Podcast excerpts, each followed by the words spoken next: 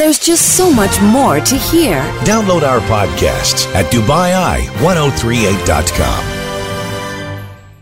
Drive Live Talks Legal, NLT and Tim with you. 4001, the text number, uh, unchanged. The app, unchanged. You can text for free. And the phone number, 423 1010. If you would like to ask Ludmila a question directly, uh, to uh, utilize the benefit of her legal experience, please do so. She is here from Ludmila and uh, Plewka. Uh, Ludmila and Plewka, that would be a good name for a company. Yamalova and Plewka, that. a little bit better. Nice to see you.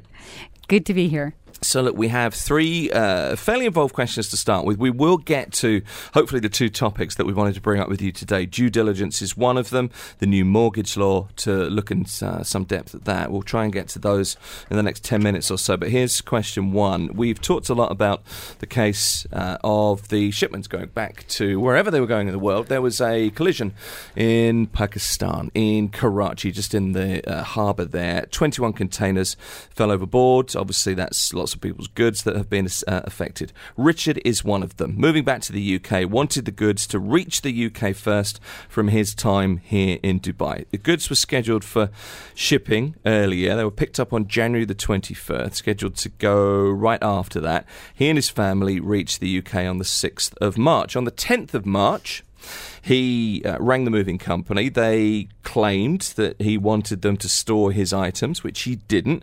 He presented proof. They relented then. They offered compensation for goods purchased in the UK while he was waiting for the goods to be sent from Dubai. Uh, they promised they would ship as soon as possible. The goods were then loaded onto this vessel that crashed in Karachi. It was a collision between two ships. 21 containers, as I said, fell into the sea. He's now found out, Richard, that his container is one of those affected. Now, as soon as the movers, he says, found out about the crash, they washed their hands of it, took back the offer of compensation. When he brought it up in an email, no response.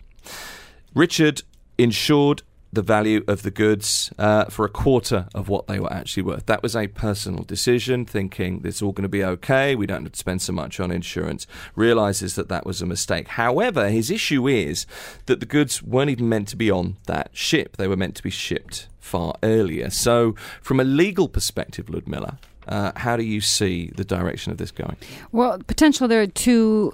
Uh, two companies uh, after against whom the listener Richard can seek compensation. One is the moving company, and then the other one is the insurance. Let's address the uh, the insurance um, angle uh, first because it's a little simpler.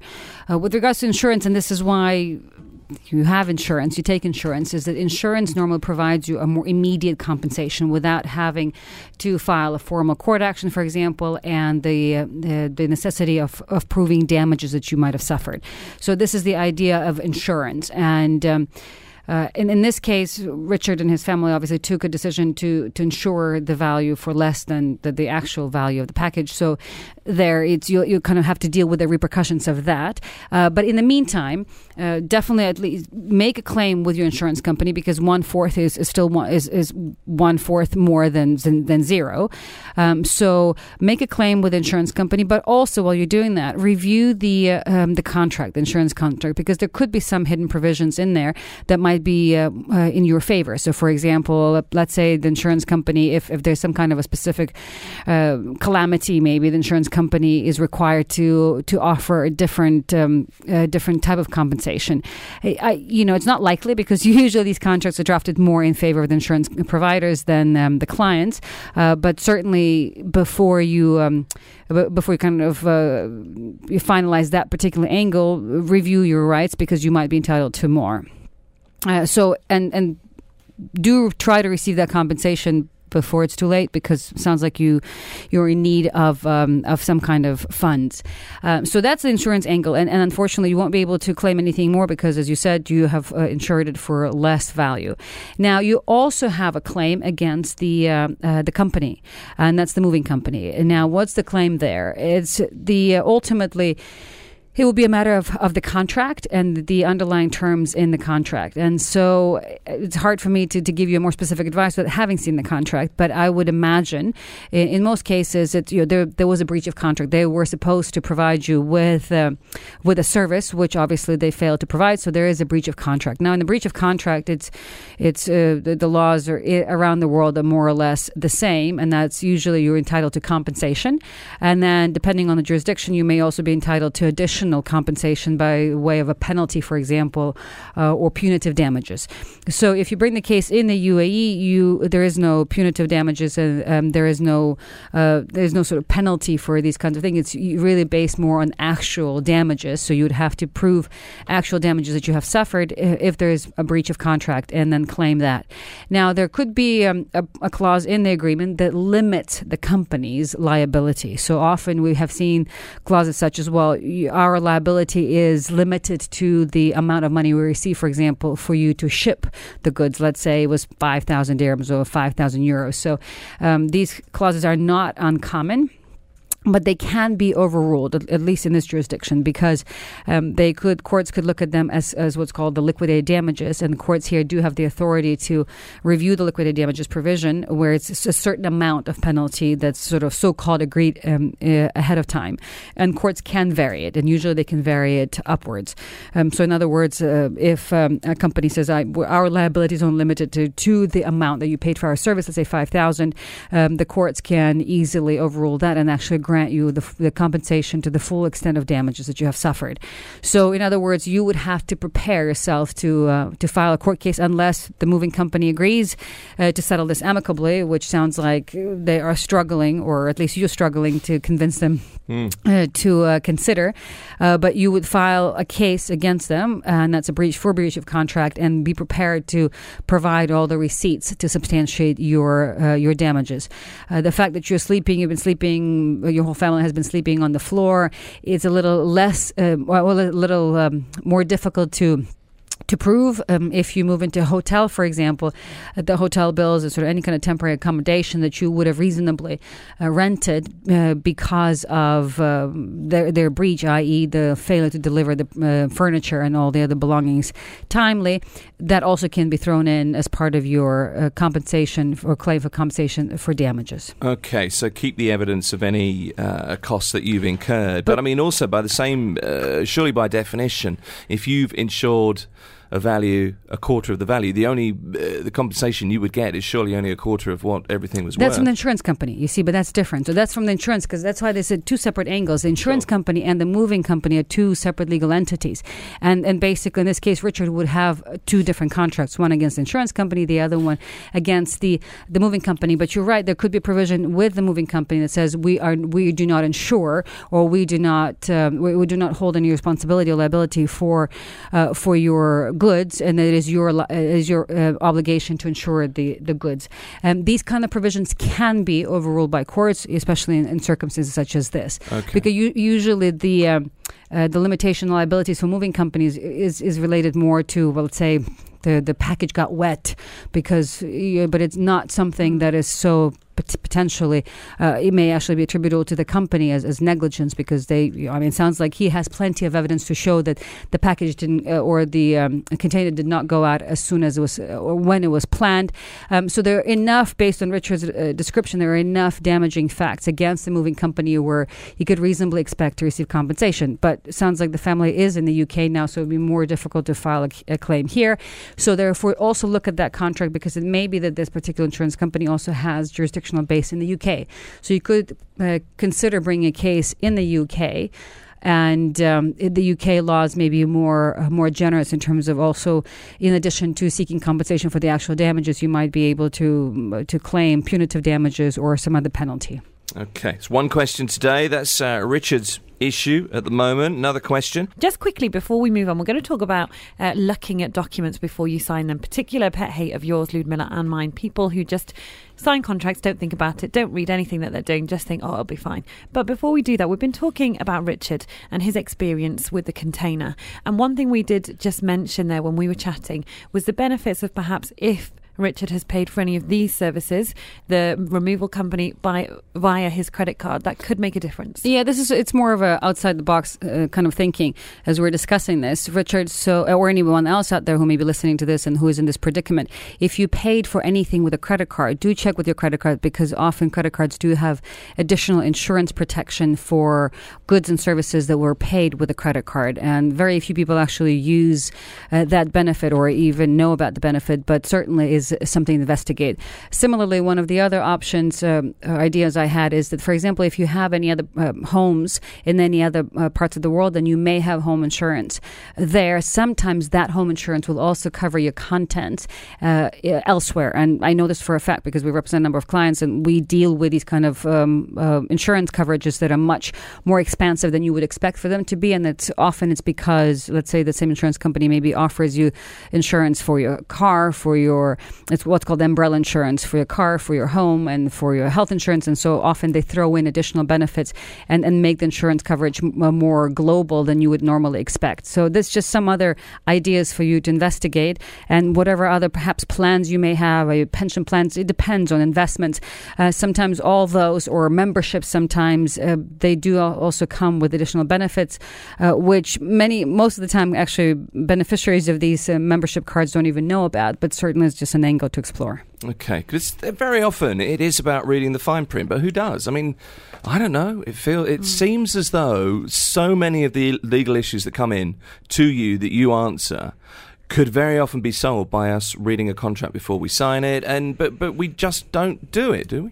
Uh, surprisingly, we do it a lot less than yeah. you would expect, uh, in particular in this jurisdiction. Okay. NLT, what do you like? Do you read contracts before you sign them? Do you just blindly sign them thinking... No, oh, no, I do. The only yeah. sometimes on my phone, maybe, when there's an update of the software, I don't always read those. But I will tell you just one uh, case in point is that often, because obviously we're lawyers and unfortunately whoever deals with us has to is, a, is, a, has to kind of brace themselves, but often we get comments uh, from, let's say, real estate agents, insurance providers, because whenever we represent clients, clients, uh, you know, we raise these issues mm. with the um, uh, with certain provisions in the contracts, and and you would not believe how many times we're being told oh, you're the only ones who are asking these kind of questions. You're the only ones sort of being so difficult. Everybody else basically signs with their eyes closed.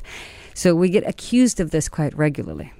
That's uh, uh, a sobering thought, isn't it? Let's talk about overtime payment. Somebody texted earlier. This is anonymous. It's uh, a blanket. How does overtime payment work here in the United Arab Emirates? Is there a way of answering that in in in a few bullet points? Yes. Yeah. Um, so extra maximum of extra two hours, extra like two hours a day, right. and that's at twenty five percent.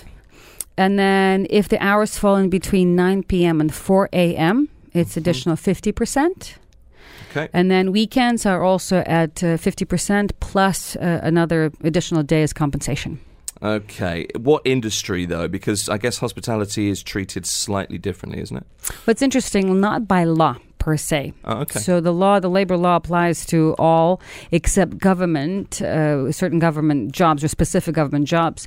Uh, it applies equally to all, uh, except I guess government and domestic workers, as we know. Okay. Here's another question. This one is another anonymous one, Ludmila. It says, I work in a free zone company under my husband's visa. If I resign, am I still required to give the 30 days notice? They have issued uh, a TECOM card, but things like visa, health insurance, etc., are all covered under my husband's company. Yes. So here, what's important is to separate two legal principles. One is related to immigration, and that is visa and residency and everything that comes under that umbrella. And the other one is employment law or labor law, however uh, you, you, we know it here. And so, what the listener is asking there is less about the residence visa, but rather employment law. Now, under the UAE law, the notice norm, I guess, the default notice um, is whatever is in the contract. So, I would urge the listener to uh, to review the contract. And uh, it sounds like there is, you know, T, it's TECOM. Some, some certain free zones have slightly different contracts mm. for workers that are not subject to their uh, to their residence visa. Uh, and but I think more and more free zones are sort of uh, are making the contract standard. So even if you didn't, you don't remember signing a contract, you might be subject to that to that default or standard TECOM contract, and so you'd look to that to see what your notice period is.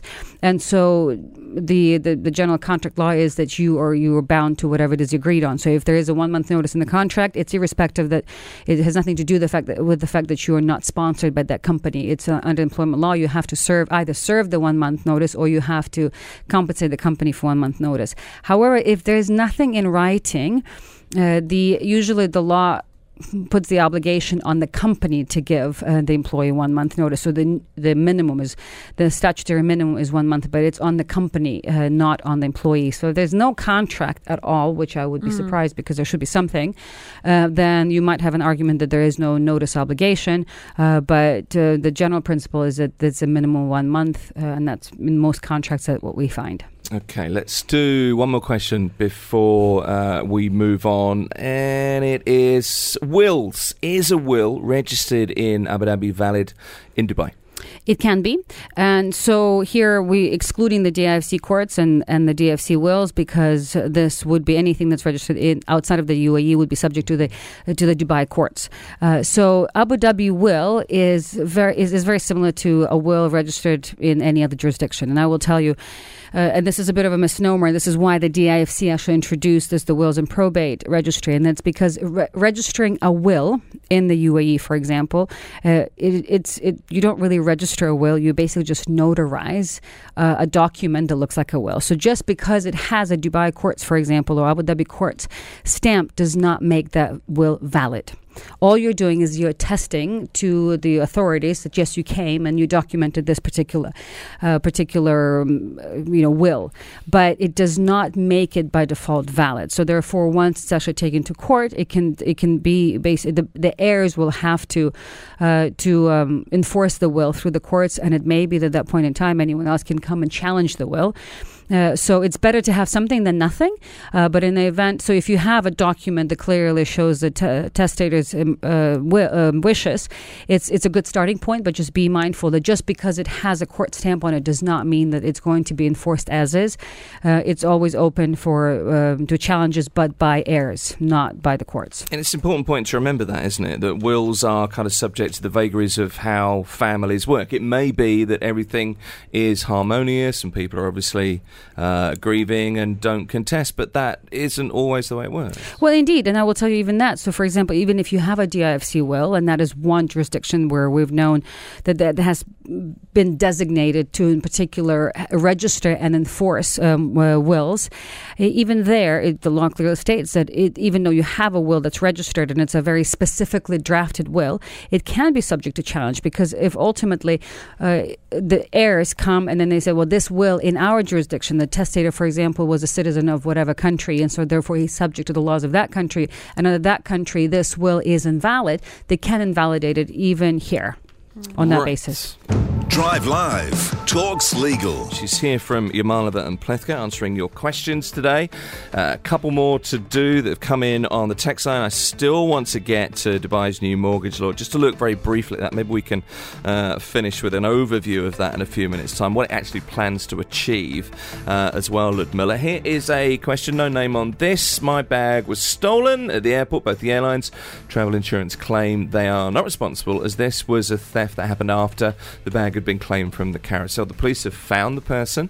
They've advised that he uh, threw the bag away. Uh, they obviously found that and him. Now, what this person has to do is file a personal lawsuit against him in the courts.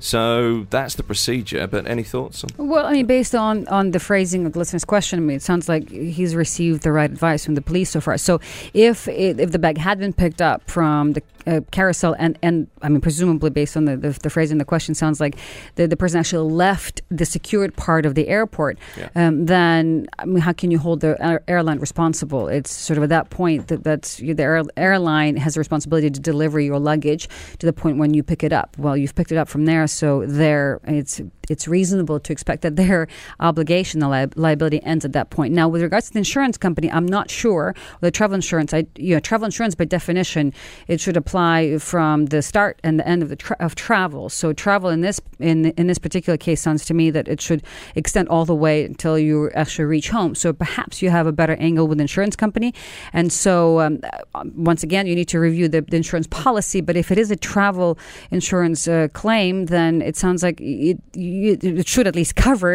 uh, your belongings until you've arrived home because you're still traveling, right? Uh, Unless it's only limited to air travel, Yeah. which I, I'm, it doesn't sound reasonable, to be honest with you. So with insurance claims, I, I often find that you have a better angle because insurance, you, you often tend to be more conservative in terms of what they want to cover until you nudge them a little more. So if you do think that your insur- insurance uh, uh, policy should have covered this, then and if they don't respond to you, then uh, you can always file a claim with the insurance um, uh, committee here, which and they are actually very very effective. Uh, we have filed a number of claims with them on behalf of our various clients, and they've always been very effective, very helpful. So that's one angle, and then the other angle, as the police said, well, so you always have now that now that they have found the person who actually stole that bag, you always have a claim against that bag, uh, that person for the actual value of the bag. Now, obviously, I mean, I'm speculating here, but if it's a person that that's you know, that resorted to something as stealing the bag, perhaps he or she does not have the funds. So even if you do have a, a court case, they don't really have funds to compensate you. So it's more of a of a personal decision. If you want to teach them a lesson, you can, but it's also going to be a very painful lesson for you. Um, so if you don't think the person has the funds to compensate you or and pay you on the on the court judgment, perhaps it's not really worth pursuing a court judgment. But um, depends on who that person is. That certainly is another angle to consider. I mean, in this case, in this particular instance, if you have a police report, which clearly has been issued here, how much does the guilt has already yeah the, oh that's very helpful. So when you bring an a insurance yes. claim? well, well yeah, uh, that uh, could it depends on the, on the insurance policy you see because yeah but but with uh, I mean it's obviously very helpful because you don't have to prove to the insurance company that um, that the bag you know, that you, know, you didn't just mishandle the bag or the bag is in fact truly mi- uh, missing. So because that, that is an element you still need to prove to the insurance company. So if you have a police report i mean that's the starting point. Uh, so uh, I, i'd say still the insurance the insurance angle is, is the best angle to to work at this point Okay, it's a question from Ahmed. Yes, this one says Do we need a permit from the Ministry of Labour to work part time alongside our main jobs? We have been talking about this a lot, Ludmila. Right. Well, so the part time part of, of the query, in fact, the part time refers to this part time law that we uh, we discussed uh, recently. So that part time law in particular applies to the Ministry of Labor. So in fact, to, to get a permit from the uh, for for the part time work, you have to apply to the Ministry of Labor. So yes, by very definition of that, you would need the permit that we're talking about. Require is is required to be received by the Ministry of Labor. Now, if you want to work part time without the permit, then that's um, technically speaking is is against the law. We had, sorry. We, No, go on, We Elsa. had a question about wills earlier, an Abu Dhabi will being valid in Dubai. This one says, My wife and I live and work in Dubai. We own a property in Iraq. Can we set up a will in Dubai, including the Iraq property, which will be recognised by the Iraq government? Uh, yes, you can do that if you register your, uh, your will with the DIFC. So DIFC wills and probate uh, specifically includes any properties that are included in the Emirate of Dubai and also now in the Emirate of Ras Al Khaimah as of about a year ago. So the, the DIFC courts and the wills and probate registry in particular has signed an MOU with the Iraq government where the, um, the, the, the authorities in Iraq um, have agreed to recognize the validity of the wills registered in the DIFC. So that would be your best bet. Okay. here's an anonymous question. If you're a resident of an emirate other than Dubai, is there any provision by, uh, let me see, the employer uh, to deduct an amount equivalent to the housing fee for government? That's uh, an unusual question, but genuine question. Well, I'm not sure I fully understand the the, so the the angle of the question, but generally speaking, the law, the employment law, uh, applies equally ac- across all emirates. So it doesn't matter which emirate you're in, as long as you're not in a free zone. But even in uh, most of the free zones, it's um, it's the same ministry or the same labor law uh, that applies across the board to all. I mean, except like the DIFC, for example, and the DIFC employees. Otherwise, it's the same. So there shouldn't be any different.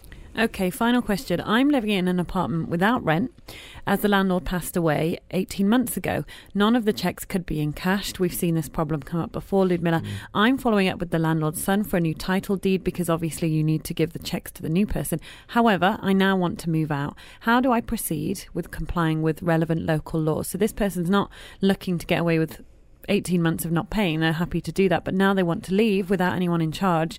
It's difficult to get out of the contract. Uh, sure. I mean, if you want to do it uh, right, so then just make sure. But I mean, it's you have a legitimate reason not to necessarily pay the full amount of the rent to the landlord's, the, the late landlord's um, son, because that son may be only one of the heirs, and so until you actually have a court order showing who the the uh, the the new heir or the heirs are, who, or who the new owner of the property is, you're you're you're correct in being uh, cautious about. Um, making the payment uh, to just you know the one heir, uh, potential heir, for example. So um, that so that's from I guess a legal standpoint. However, from a practical, more commercial standpoint, uh, it's wise for you to accumulate a budget for that rent because there is the the ultimate heirs, or whoever the heirs will ultimately be declared, they will have a claim against you for the uh, for the rent for that period of time. So just make sure to allocate a budget uh, or set aside that amount of money in your bank account. So because when the time does come, and you can even you can even notify the the son, for example, that that money has been set aside. And so once you do have either the court order or uh, the evidence of the new title deal, you will pay that rent um, to the legitimate or the ultimate uh, new owner. Um, so I mean, I think that's the right thing to do because you are letting know the the heirs, the potential heirs, that you are willing and able and have made provisions to set aside uh, those funds. But for legal purposes or for legal reasons, you are um, cautious about releasing that payment now. Uh, and then, but you will. So, so that's on the, I guess, on the past rent. Now, with regards to just the move out, because obviously there may be a claim for a deposit. Well, these sort of things until you have the new owner, it becomes a little more uh, theoretical. So, once again, uh, you know, if you don't need anything from from the from the from the owner, such as, for example, the NOC for a move out, because some buildings do require that, then you just move out, and all you need to do is financially to allocate that money to pay in the future. Uh, and then perhaps you, and I would just recommend also that you document very clearly everything with who you think the uh, the ultimate heirs might be, so that it, it sounds like there isn't really a, a sort of a, a point in dispute. It's more about the logistics of who do you give money and when. Yeah. Okay. Uh, very quickly, I know you can answer this quickly. We've got literally 10 seconds. Dawood's asking I was asked recently if working for a company without visa or work permit is illegal, but I, s- uh, I might be wrong, but I said it was, and the company can be fined. Indeed, yes, it is illegal, and the company will be fined fifty thousand dirhams per employee per uh, incident. All right. 100% Dawood. Thank but the you for employee texting in. too, the employee as well. Anybody who's working is actually sanctioned uh, much more severely because they can be subject to deportation, and Okay. deportation is for life. All right. Ludmila Yamalova, Isram Yamalova, and Plewka. As ever, good to see you. Thank you. Good to be here. Thank you. There's just so much more to hear. Download our podcasts at DubaiEye1038.com.